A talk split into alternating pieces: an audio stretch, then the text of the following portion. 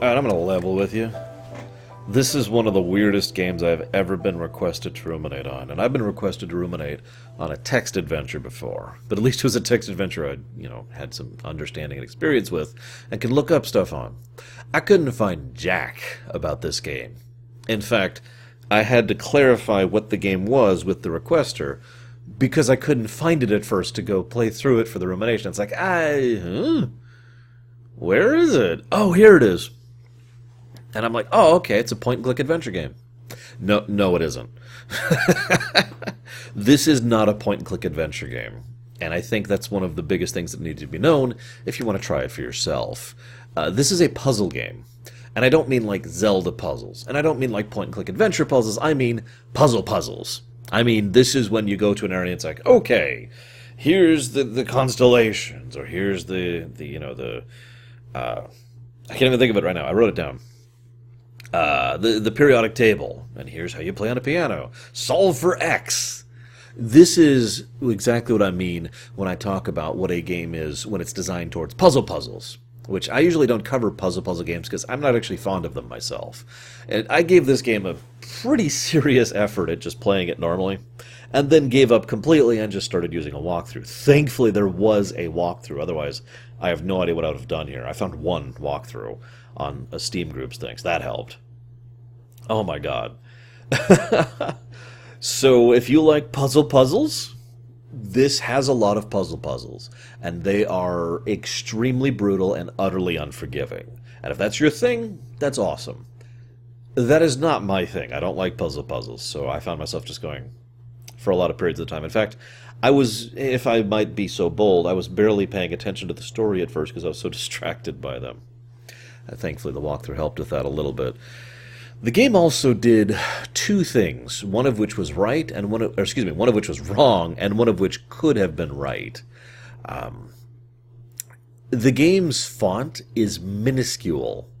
Now, normally when I'm playing a game for anything, I, I do it in windowed mode so I can have something else up on the side, uh, either for looking up, for chatting, or for you know just my own entertainment to help me keep distra- uh, distracted, to help me keep focused. I couldn't do that. I had to play this game in full screen, which is something I basically never do. Because it was the only way to read the font. It was like this big on my screen, that full screen. It was insane. And the font they chose was kind of stylized, which is nice. But also, uh, okay, is that like it took a while for me to realize it's actually Malphas and not Malphias. I kept assuming there was an I there because it looked like there was an I there until whatever.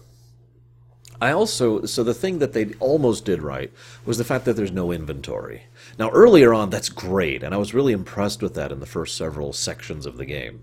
What I mean by that is, in order to solve some of the puzzles, you need to, you know, grab X and drag it to Y. I mean, that makes sense, right? So it's like, okay, there, and then hit there, and because you have no inventory, there's only you. I mean, you're basically possessing something and hovering it over here. So your mobility is limited to one thing. And of course, that thing has to still apply physics. Can't go through doors, can't go through the walls, you know. So you have to find a path for it to figure out how to get it there. This actually adds to some cool stuff. Uh, one of the more memorable things for me was the uh, I can't remember what it's called, but the lift, the like servant's lift thing, where you can get it into there and take it down in order to get it to the lower level. That was nice. I liked that the problem was the further into the game you get, the, the more it's clear that they didn't quite map out everything. And the dragging stuff around thing becomes more of a feature of backtracking than actual gameplay. And as I've talked about many times, there's a difference between good backtracking and bad backtracking, and this is a very clear example of bad backtracking, where you just are going back through the area you just went through with no new interactions and no new stuff to do or think about. It's just, alright, keep going. So that's the game. Not really something I would personally recommend. Let's talk about the story. Let me go ahead and say that I'm not really into the occult. I know that sounds like a weird se- sentence since I'm really into things like Final Fantasy, but Final Fantasy is not the occult. No, seriously, Final Fantasy is a setting in which magic is a thing. This is the occult. This is a mundane type of look at a normal situation in which you summon demons and bind them in ways that don't logically make sense because Cthulhu right? that's that's the occult. Not my thing. Never has been. So that kind of didn't help my uh, playthrough as I was going through this. What also didn't help is the fact that this is a mystery. You are trying to figure out who and what you are and why you're here. And you find out that uh, Alexander, I think, I'm still not sure. I've got a list of names and thoughts by them, and none of this is conclusive. I had a the, the way the game presents its information is very piecemeal, and if I could be completely blunt, it completely lost me. There are so many reasons, uh, so many times when I look at that, I was like, "Wait, who?"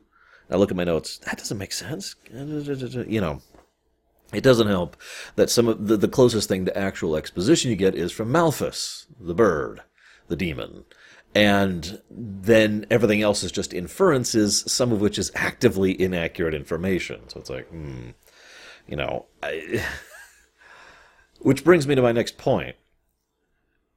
This feels like a classic ghost story, for bad and for good a classic ghost story is, you know, it starts off as a as a relatively ordinary tale, and then things start to go wonky and weird, and then the mystery is developed, and then the mystery is solved, and pretty much at the moment the mystery is solved, things go very badly for everyone involved. Even in the good ending, uh, which I had the walkthrough, so I did manage to get to. Uh, even in the good ending, you get to the point where it's like, all right, I have succeeded, and that means that I'm stuck here, uh, probably forever, as the demon is loosed and goes off to be free, and my children are bound to objects here forever, dependent upon what that actually means. You know, it's kind of that whole ironic punishment thing. In other words, and I've always felt this way uh, personally from a literary perspective, a classic ghost story has a lot of parallels to classic Greek tragedy uh, very similar construction and the idea of the people, you know, the, the protagonists, the heroes, actually causing their own downfall and ultimately finding their ultimate, their fate, which is terrible. And there was a very strong undercurrent of you shouldn't challenge what is beyond your ken, which is also very classic Greek. There's actually a line, and it's, this one line stuck with me more than any other line of dialogue in the entire game. Mankind is made for one purpose only. This is something Malphas says to you. He doesn't clarify what that purpose is. He just says mankind is made for one purpose only. That's incredibly insidious when you think about it, especially since the implication is so obvious, despite the fact that what it actually means could be any number of different things. Mankind is meant to serve, mankind is meant to die, mankind is meant to fodder, whatever you want to take on that, all of it's bad. And then the, Jesus. The idea of the idea of the scientist who I mean this is almost a Frankenstein story, isn't it? Uh, Dr. Frankenstein, you know, using forbidden knowledge and magic and the occult and the powers of science and understanding and research to finally find the one true method to a, to living beyond our ken. Yes, uh, no, no, you get to be a ghost who is a spirit, and they get to be whatever the hell they are, and you're screwed forever. Congratulations! Now, this is where I get really awkward because I don't have anything else to say about this. I, I, I have my notes here about comparing it to Greek tragedy. I have my notes about it being a glow story. Um, I have my notes about Malphas. I don't have anything else to share. It was actually a fairly short game, all things considered.